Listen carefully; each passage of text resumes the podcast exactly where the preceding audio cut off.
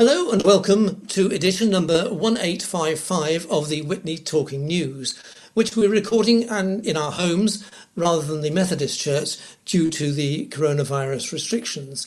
It's Thursday, the 11th of March, and I edited this edition. Our recording controls are operated by Rob Upspring, and uh, our readers are Mick Walsh, Marion Pomeroy, and Angela James. So, our first item comes from Angela and is regarding brother aims to build legacy.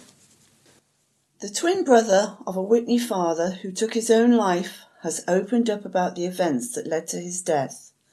Oliver Cousins, known as Ollie, lost his life after being hit by a train on January 2020, aged just 32. Identical twins Scott said the pair had to deal with their mother being diagnosed with terminal cancer and the death of their cousin, on top of Ollie's own mental health problems. Now, more than a year later, Mr. Cousins says there are positives to be taken, including a charity football tournament in his brother's honour. Mr. Cousins said Ollie was a very special and unique and sensitive person. My goal is to preserve his legacy, and I feel him every day. He added, We were told in August 2019 that our mum had metastatic secondary breast cancer after having breast cancer in 2013. It was such a relief when she overcame that in 2014, but then we got the dreadful news. In October, we also lost our cousin, Henry, who was only 30. Ollie had that grief and the anticipated grief for our mum, and he felt like he couldn't talk about it. Our mum was given two months to live. Ollie was diagnosed with ADHD as an adult, but this was something extremely minor. He was able to give his undivided attention towards helping others, a unique gift he was blessed with alongside his vibrant and colourful personality. Of the deaths of his brother, mother, and cousin, Mr. Cousins said, It was a nightmare. Your whole life goes upside down, and a part of me died. It was so surreal, it was complete and utter devastation. One of the hardest things about it was that, with the lockdown coming not long after my mum died, we couldn't see family members or have a proper funeral for her, so we didn't grieve properly. Mr. Cousins has now joined up with a mental health charity, the Lions Barber Collective, to organise a football tournament this summer in memory of his brother, the goal of the tournament is to raise awareness of mental health, particularly within men, and for men to speak up and spot signs of depression, Mr. Cousins said. The mind is invisible, but it comes out with facial expressions and body language, and it's about spotting these signs. 21st century man is changing. It was seen as a weakness to open up, but now we're more sensitive and aware. Ollie felt like he couldn't talk about his grief, but the charity provides a place for men to talk. And my message is if you feel like you can't talk, there are charities out there that listen. Mr. Cousins is open and frank about his own problems. He said, I'm still grieving for my mum, and then with Ollie, there was the shock of no longer having my twin brother. Some days I really struggle to cope, and with time I hope it gets easier.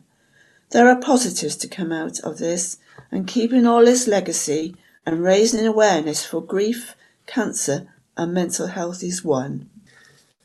Thank you. And now we go to Mick for our next story, which is your chance to live in a piece of World War military history, and this is going to be read by Mick. Residents who moved into new homes on a former RAF base will be buying their own little piece of military history. The base at Stanton Harcourt has been converted into a luxury development of 66 homes, while the air raid and blast shelters, guardhouse, original water tower, and the bomber training buildings have all been restored. Street names reflect the historic planes of the time, including Whitley Way and Halifax Way, and former crew lockers are even being currently renovated. A heritage trail, which will incorporate the airfield runway, is also planned. Account manager Helen Chambers, 48, who lives on the new development, said, We have a bunker here, and the school children bury their own time capsules in it. It's a good place to live because we are part of the nearby village, and that link with history makes it a bit special. Until recently, the base was derelict, but the site, now rechristened Hayfield Green, was an active airfield during the Second World War. It is notable for having been a departure point for Winston Churchill for the pivotal Casablanca Conference. It, would also, it was also a starting point for a bomber raid on the German battleship Scharnhorst. Kelly Sharman, Sales and Marketing Director for Developers Hayfield, said, We have been conducting a number of viewings for officers based at nearby RAF Brize Norton Research scientists who are reloc- relocating out of London and Yorkshire to work at one of Oxfordshire's many science parks are also choosing to live here at Hayfield Green. Cottsway, the district's largest social housing provider, is providing 26 homes at the site. Two of their apartments, which are for affordable rent, and the carport are part of the refurbished Bomber Training Building. Colin Bloodworth of Cottsway said, We're delighted to be adding this historically significant building to our property portfolio. Great attention to detail has ensured the conversion is of the highest standard, and the new one bed apartments make the most of the height of the former training building and are extremely spacious. Thank you, Mick. Our next item is being read by Marion, Yes, Neighbours oppose design for replacement of sports pavilion is the heading. Plans for a new pavilion on Carterton Recreation Ground have met with strong opposition from residents. Carterton Town Hall Council has applied for permission to build a pavilion with changing rooms for community sports clubs, a multi use hall, a small function or meeting room, and a kitchen on the site off Alvescot Road. The building would have toilets with external access and a space to change toilet and shower space for disabled users. There is an existing pavilion at the site, but it is dilapidated and uneconomical to maintain and repair, says the council. However, among some 150 objections on West Oxfordshire District Council website, Residents argue it would be better to upgrade or rebuild the existing pavilion. They say the new building is obtrusive and there is already a lack of green open space in the town. They add that the car parking is insufficient and there are more than enough cafes already in Carterton. Some also argue that the land was given to the people of Carterton for recreational use by the town's founder, William Carter. Councillor Lynn Little said the, rece- the recreation ground was given to the residents of Carterton as a green open space for the enjoyment of all and remains under that covenant. While I understand that the old cricket pavilion that also served as the food bank and changing rooms is now very dilapidated, could we not look at the possibility of repair and add a toilet block? That was one of the main reasons the suggestion for a new build was put forward.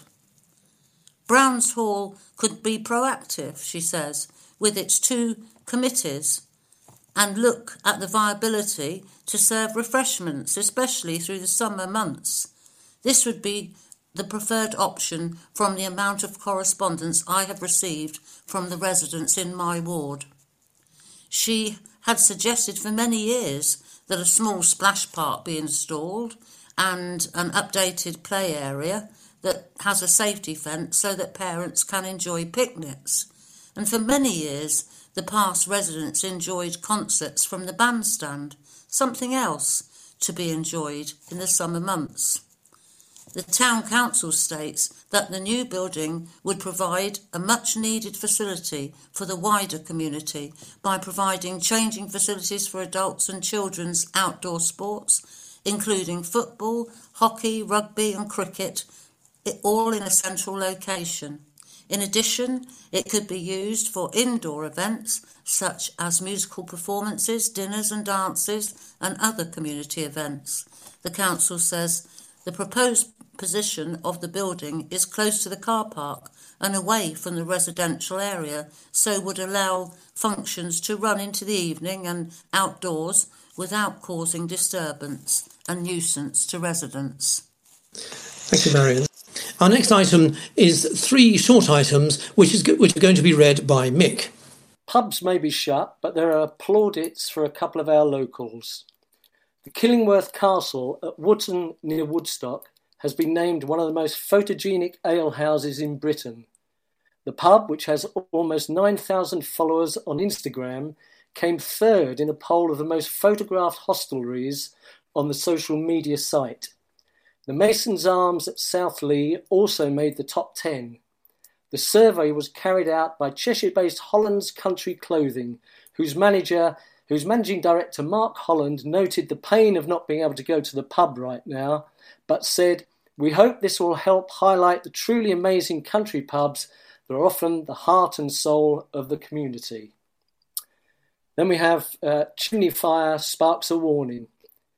Firefighters were called out to tackle a chimney blaze at a house in North Leigh last Thursday night. Oxfordshire Fire and Rescue later put out a Facebook message warning it's important that occupiers get their chimneys swept and maintained at the end of the season.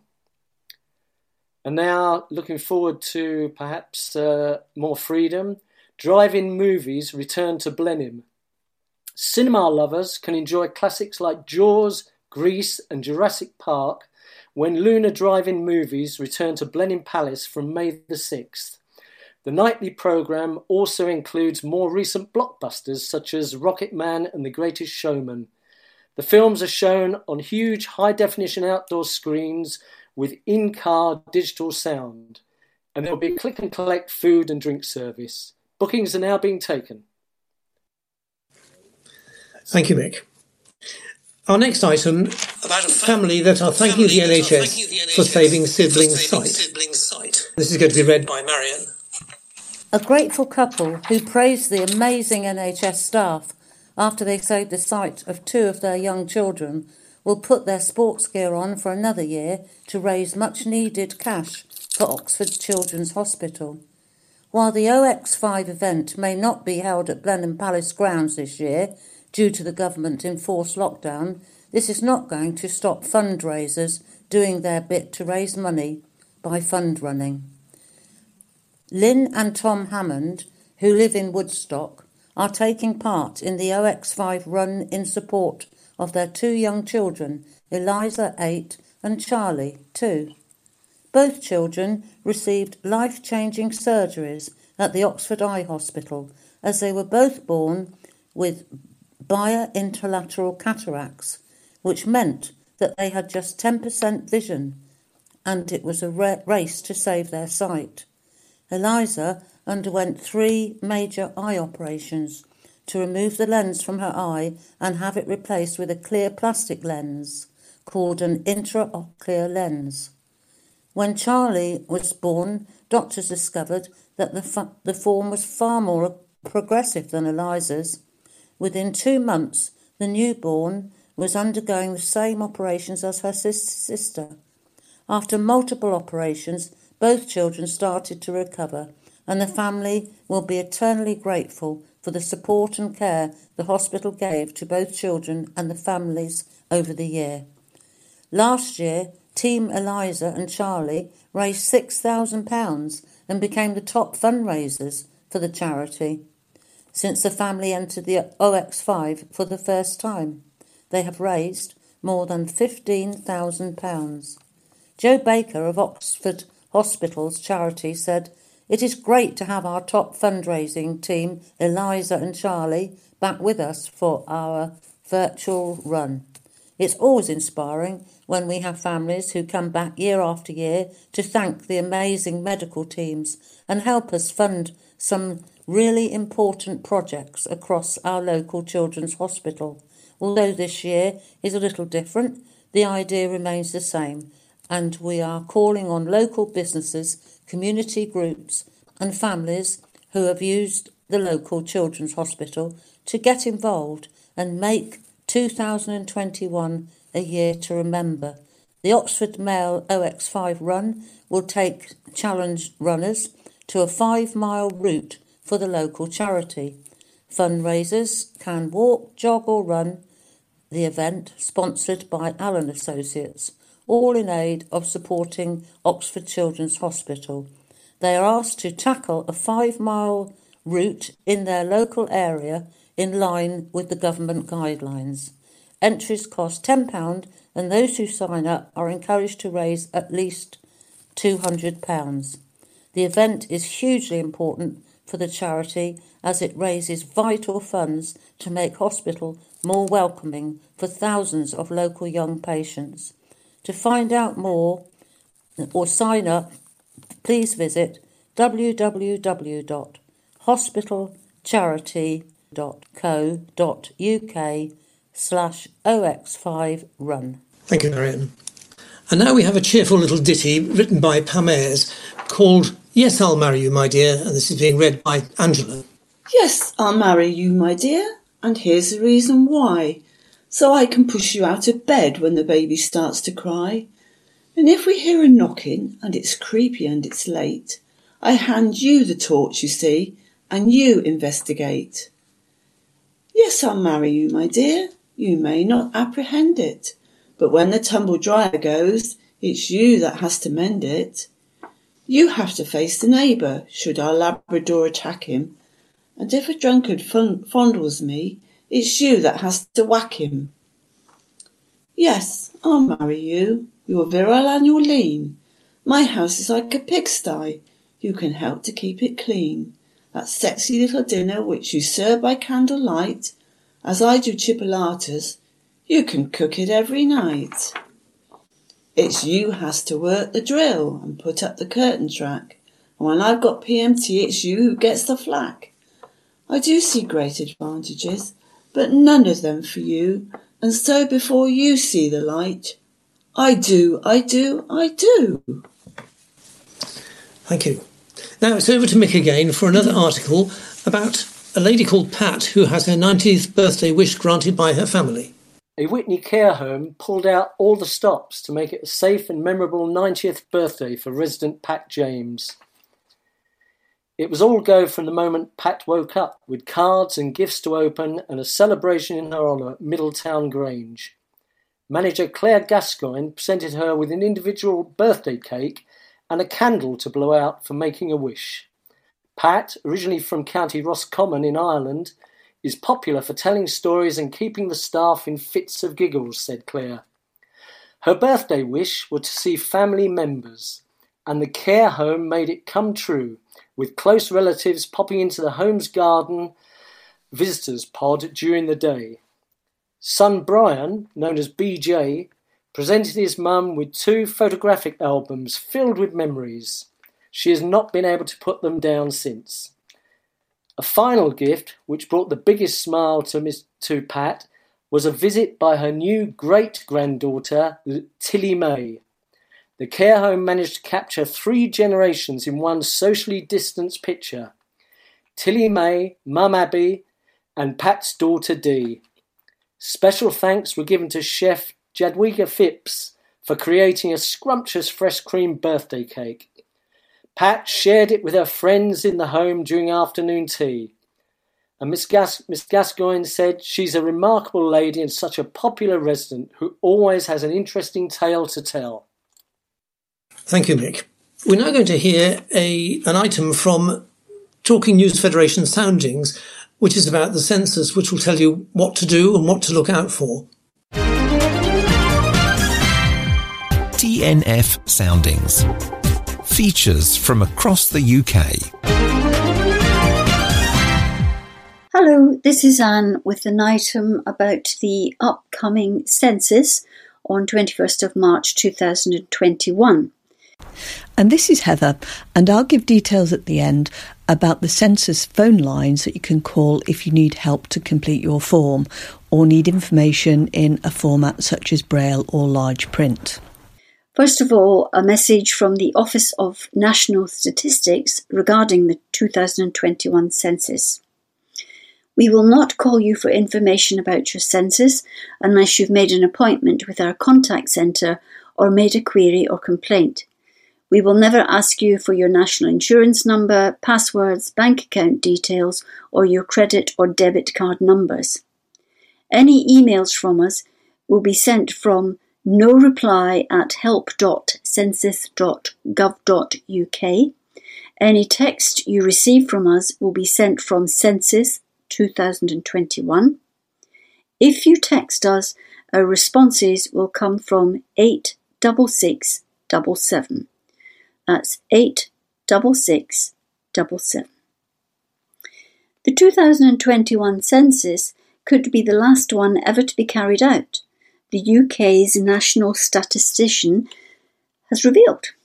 Professor Sir Ian Diamond has said he's examining cheaper alternatives to the 10 yearly compulsory questionnaire delivered to every UK household. The census, which has been conducted for almost 200 years, provides valuable population information to help councils and the government plan services. But Sir Ian said he was hopeful data from other sources could replace it. Organisations such as local authorities and charities use census information to plan and fund the services we all need, including transport, education, and healthcare. Without the census, it had been much more difficult to do this. For example, the London Fire Brigade, the LFB, is the fire and rescue service for London. In planning its services, the LFB does an assessment of risk across London. LFB uses census data and its own knowledge of the communities across the capital to accurately assess the risk level for each area. A big part of LFB's role is trying to prevent fires from happening in the first place, and to do this, it's important to look at which areas and communities are most at risk of fires. With over 3.2 million homes in London, this is a difficult task. The Salvation Army uses census information to decide how and where it offers its services. The charity creates demographic profiles. The churches use these, along with local knowledge, to help understand the needs of people in their communities and give the best support they can. These profiles also help the Salvation Army decide on new areas where they may be able to offer support across England and Wales. Plus, they can provide important evidence in bids for funding. And now here's some detail about how to get help or advice to complete your census form. This year's census is the first to encourage people to complete the survey online if they can. Each household will receive an access code in the post that will allow them to fill in the online form. But if it's difficult for you or anyone you know to complete the form online, there is help available. Remember that the census is compulsory, so if you need help taking part because of a visual impairment or other disability, you can request guidance and help in different formats. For example, a large print or braille questionnaire or material in different languages.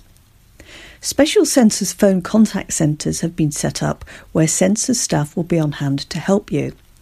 These are operating Monday to Friday, 8am to 8pm, Saturday 8am to 1pm, and specially for the census weekend, 20 to the 21st of March, the centres will be open 8am to 8pm all day.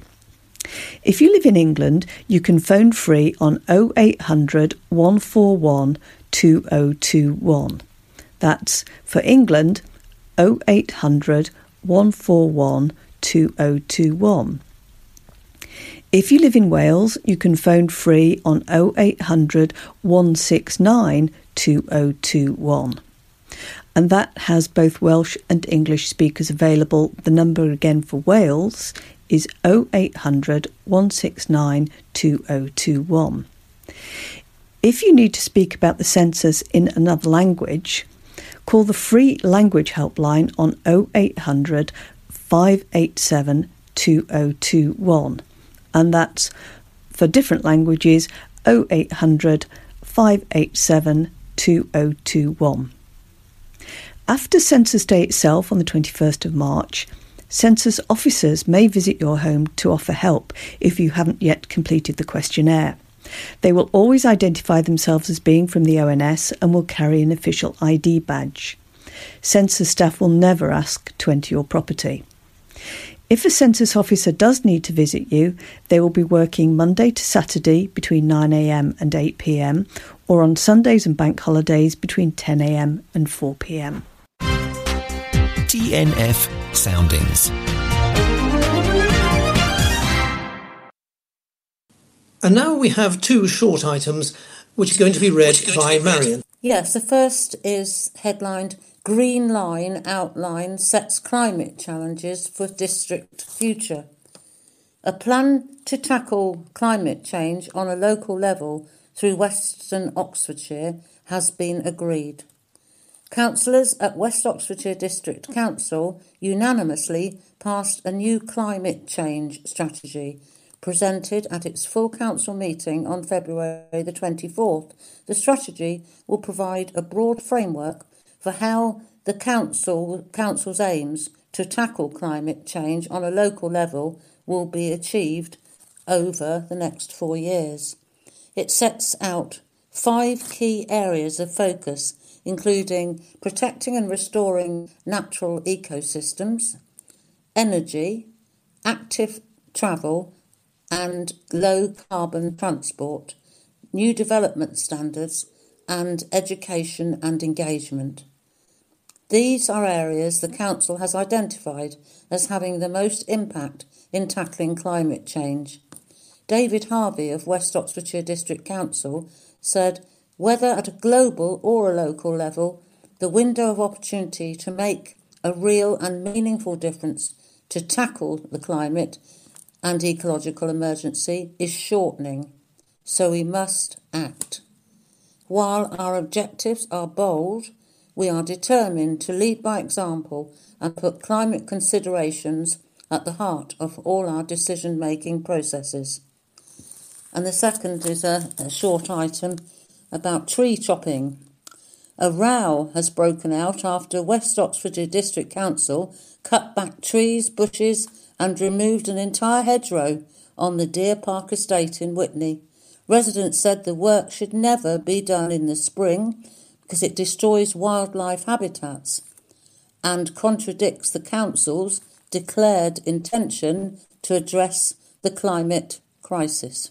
Thank you, Marion. Next, we have an item about a family's stolen puppy, and this is going to be read to us by Angela. A missing puppy has been found after he was taken from a car in broad daylight. Milo's owner thought he had locked the car but when he returned ten minutes later, the four and a half month dachshund had been taken.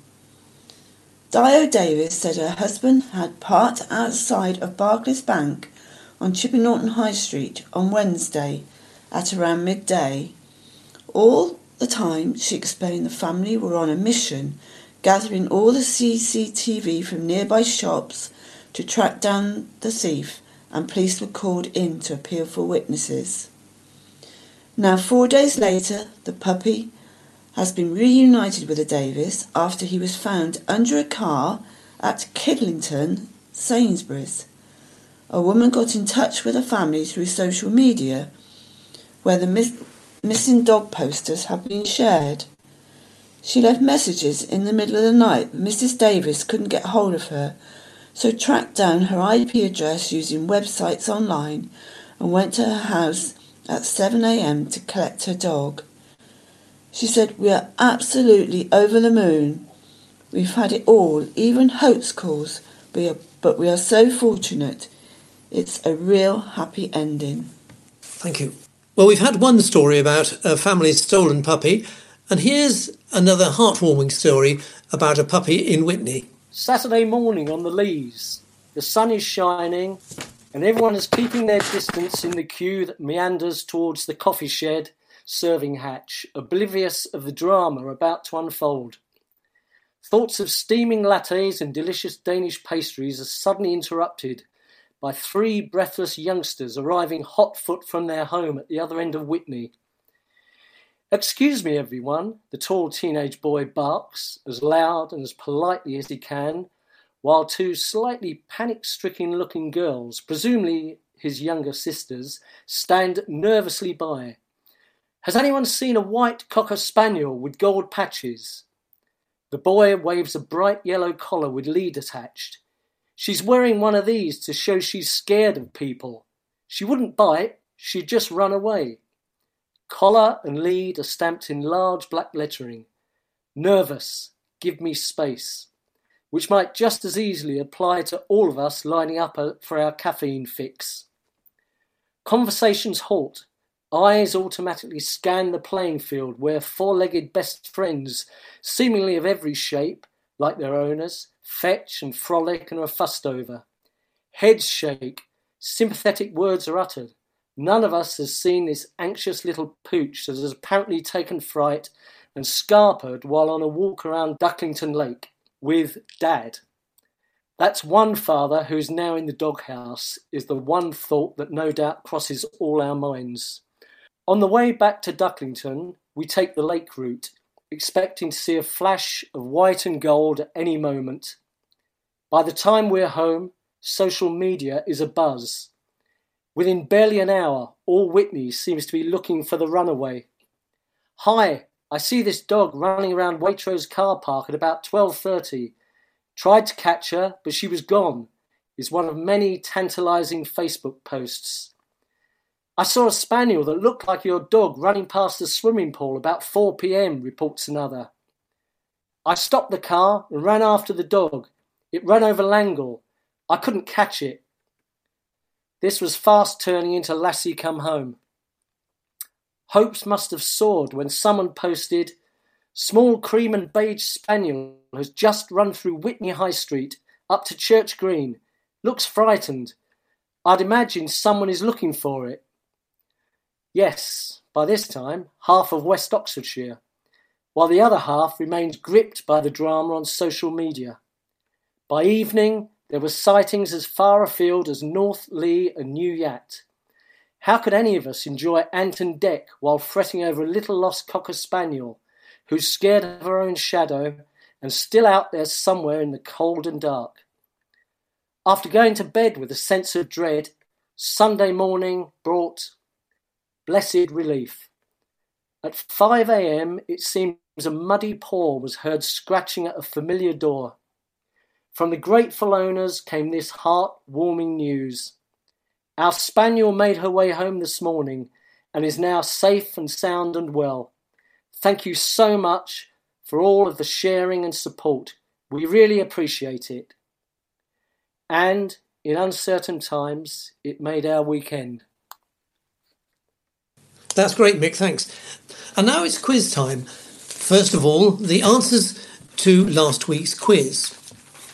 Now, question one was What name is given to the art of trimming shrubs and hedges into ornamental shapes? And the answer is topiary. Question two was the young of which animal are referred to as joeys by Australians? And the answer is kangaroos. Question three how many records are selected by each castaway on desert island discs? And the answer is eight. Question four what was the full name of the character played by Ronnie Barker in the TV series Porridge? And the answer is Norman Stanley Fletcher. And question five In which English county is most of the Forest of Dean located? And the answer is Gloucestershire. Right, I hope you did well with those questions. So here are this week's teasers. Question one Which TV family owned a pet dragon called Spot? Question 2. How many bottles of champagne are there in a Jeroboam? Question 3. Appaloosa and Falabella are both breeds of which animal? Question 4. What is the state capital of West Virginia that gave its name to a dance? And question 5. From which city was the Titanic launched? And the answers to these will be given to you next week. Now we come, well, although we're miles from the sea, we've got a tale that is read by Marion called A Mermaid's Tale. Yes, a mermaid's tale of saving a cow. A mermaid who swam down the Thames to raise awareness of plastic pollution has written a book about how she rescued a cow during her journey. Lindsay Cole wore a mermaid's tail for some of the 200 mile swim from Lechlade, Gloucestershire to Teddington, southwest London. On the way, she collected tons of plastic to highlight how we are choking marine life. She was accompanied by a support boat manned by artist Barbara de Mowbray, carrying a giant mermaid sculpture made from plastic bottles. On the stretch between Culham and Swinbrook, she encountered a cow stuck in the water and called firefighters to rescue the stricken animal. She recalled, Along the way, I rescued a cow just outside Oxford. She'd fallen in over the course of the night and was right up to her neck in water. It was November and the water was six degrees. Six firemen came to haul her out with their hose, where she was met by a vet and reunited with her calf the next day. Miss Cole has now written and illustrated a children's book called The Mermaid and the Cow, based on what happened. She has been reading the story, dressed in her tail, to schools and children online during lockdown. She said, It's a fun adventure tale about a mermaid who goes on a quest to clean her river of plastic and subsequently makes an unlikely friend along the way. It has an eco message, which is why children and their parents like it. And it has tips and activities in the back to help children be more environmentally conscious. Adventurer Miss Cole has also cycled 6,500 miles from Cairo to Cape Town to catch the FIFA World Cup in 2010. And she's run 250 miles to Manchester carrying a ukulele to Busk to earn her train fare home, and roller skated in Paris while learning French. She had also roller skated to Bude in a nude suit because it rhymed. but she said, I was sick from nerves and couldn't eat for two days. The first two days were long and I had to walk bits. Now she has plans to combine her aquatic adventures with writing. I now have plans to do a series of mermaid adventure swims linked with environmental themes, accompanied with children's books. The next book is called The Mermaid and the Polar Bear, and I'm swimming in one kilometre in Svalbard in the Arctic, Norway, to see how climate change has affected polar bears' habitat. Thank you, Marion. Our next item is about an MP's ice cream trip and will be read by Mick. And the headline is MP's ice cream trip leaves sour taste for critics. Witney MP Robert Courts has been criticised after he went to get an ice cream with his family. Writing on Facebook, Mr. Courts said, Went for a walk with the family in the beautiful spring weather at the weekend. Woodstock, as ever, looking beautiful in the sun. There are some fantastic small shops that are well worth visiting if you can. The kids and their parents love the ice creams and pastries at the wonderful Alfonso Gelateria. Whilst if you're after something for the Sunday roast, I can highly recommend the Woodstock Butchers. Commenting, some constituencies, constituents were under the impression he had made a non-essential journey and had travelled out of his quote local area both banned by the government in lockdown. One person said, Does that mean we can all go out for a walkabout in neighbouring towns? But defending him, one person said that as he lives in Bladon, Woodstock was still local. Thank you, Mick. And now we have our reflection, and this is a reflection again by Frank Topping, who is a well known broadcaster and author, and it's called Panic. Lord of the morning, I don't know why, but sometimes I feel a panic rising inside me. I know it's irrational. Yet some days I'm afraid. The letter that falls on the doormat, the sudden ringing of the telephone fills me with fear. I'd like to escape, to run away, but there's nowhere to run except to you. Lord of life, why do I anticipate the worst when time and time again the worst never happens? Even when it does, life goes on, and every day comes to an end. Lord, help me to overcome my fears. In this brief moment of reflection, calm my mind. Help me to relax. Let your comforting spirit enter into me and fill me with peace. In this hour, open my eyes to all things that you have given that help support and lift troubled minds. Let me find joy in the beauty of a single flower, a branch of a tree, or the vast embracing sky. Help me to hear the love that lies in the ordinary words of friends and family, to remember the words of guidance that wait for me in the rarely opened Bible or prayer book. I know your love will lift me up. Help me to trust you. Lord, help me to be thankful that yesterday's problems have passed. Help me to measure day not by the difficulties I might meet, but by the good things the day will bring. Help me to know that this day will be full of gifts.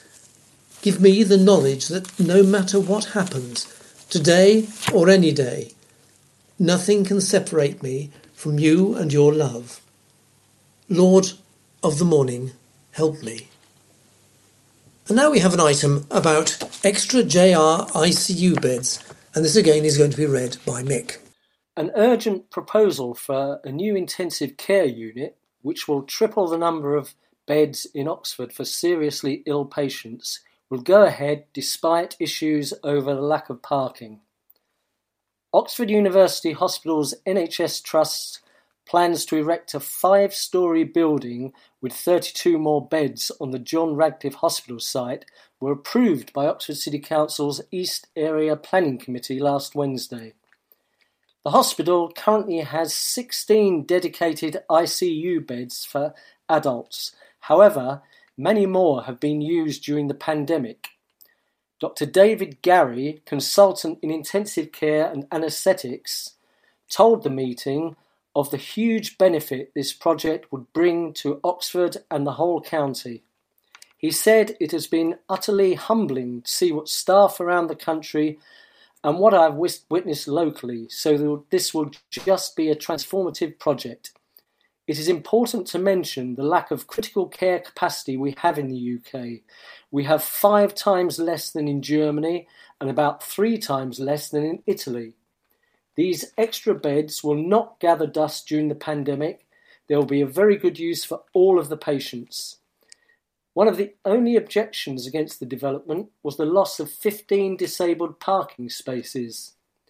An amendment in the planning application now ensures that they are saved and instead 15 non-disabled spaces are cut, which Councillor Elizabeth Wade called a serious problem. Ms Wade commented this could stop nursing staff from, uh, for instance, for coming from Bicester or Witney to do a late night shift. I also know that at the moment it is very difficult for staff at JR to find parking spaces, so they often have to arrive long before their shift to get one, like 7am to start work at 8.30am. I think this is going to make the situation more difficult when this new unit starts unless we resolve the parking situation and it not, does not seem to have been addressed really. But Councillor John Tanner was thrilled with the proposal. He said this is excellent news for Oxford and the plan was long overdue because of the shortage of ICU beds. Thank you, Mick. Well, from uh, problems of parking at the hospital to further problems about road closures, and this article is going to be read by Angela. Several roads across Oxfordshire will be closed off this month after traffic orders were issued. Roads will be closed for a variety of reasons, including maintenance work and repairs.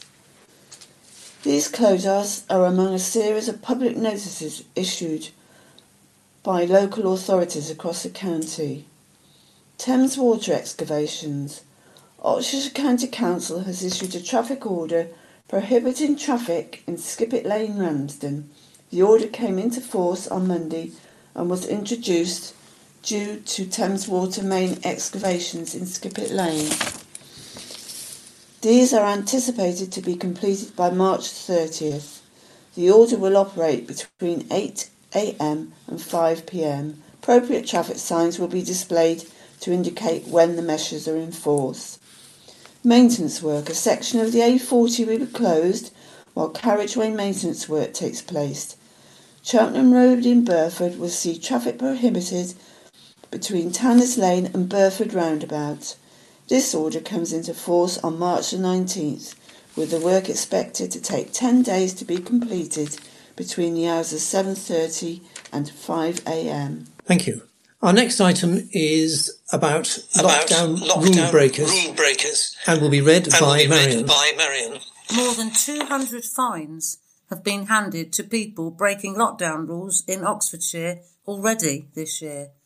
Thames Valley Police Chief Constable John Campbell said at this point in the pandemic, nearly a year on from the first lockdown, people know the rules. So, where officers might have been telling them to go home and giving them a second chance, they are now fining people who are obviously flouting the law without a reasonable excuse. Mr. Campbell said, We are definitely seeing more fines than in the first lockdown. From the start of the year to the end of the first week in February alone, police officers issued 212 fixed penalty notices to people in Oxfordshire. Across the three counties in the Force area, 974 tickets have been issued in 2021.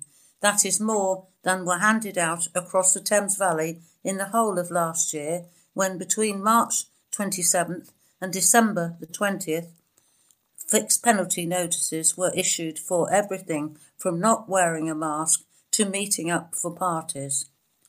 On Valentine's Day, a group of 12 were caught having a meal in Oxford together at a house on Sandy Lane West. Responding di- directly to that group, Mr. Campbell said it was right that they were all slapped with a fine because it was outrageous and selfish, but he said, the fines are not means tested and instead are a flat fee for everybody, as set out by the government. Last year, fixed penalty notices were upped from £60 to £200 to act as a stronger deterrent. Adults can now be fined £200 for a first offence, which can be halved uh, if paid within 14 days. For a second offence, it is £400, and then it is doubled for each lockdown breach thereafter, up to £6,400. Large parties can also be shut down police, with fines of up to £10,000. The chief said fines were mostly for people meeting in big groups, breaking the rule of two for outside exercises, and not having a reasonable excuse to be outside. A handful of the fines were for people breaking quarantine rules after a holiday, not self isolating when told to, or businesses staying open. He added that the lockdown had dampened violent crime rates across the force area. Violence with injury has dropped by 17%, robbery by 37%, and burglary by 47% and 20% more crime has been solved.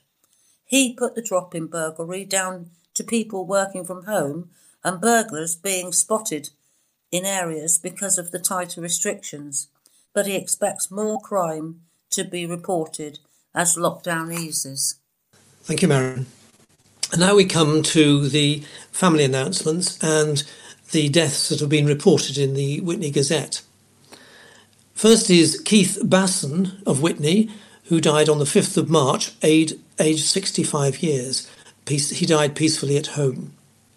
Next, Paul Camping, and there are no details given about him at all, about his age or when he died, but he um, passed away peacefully uh, with his wife Carol by his side.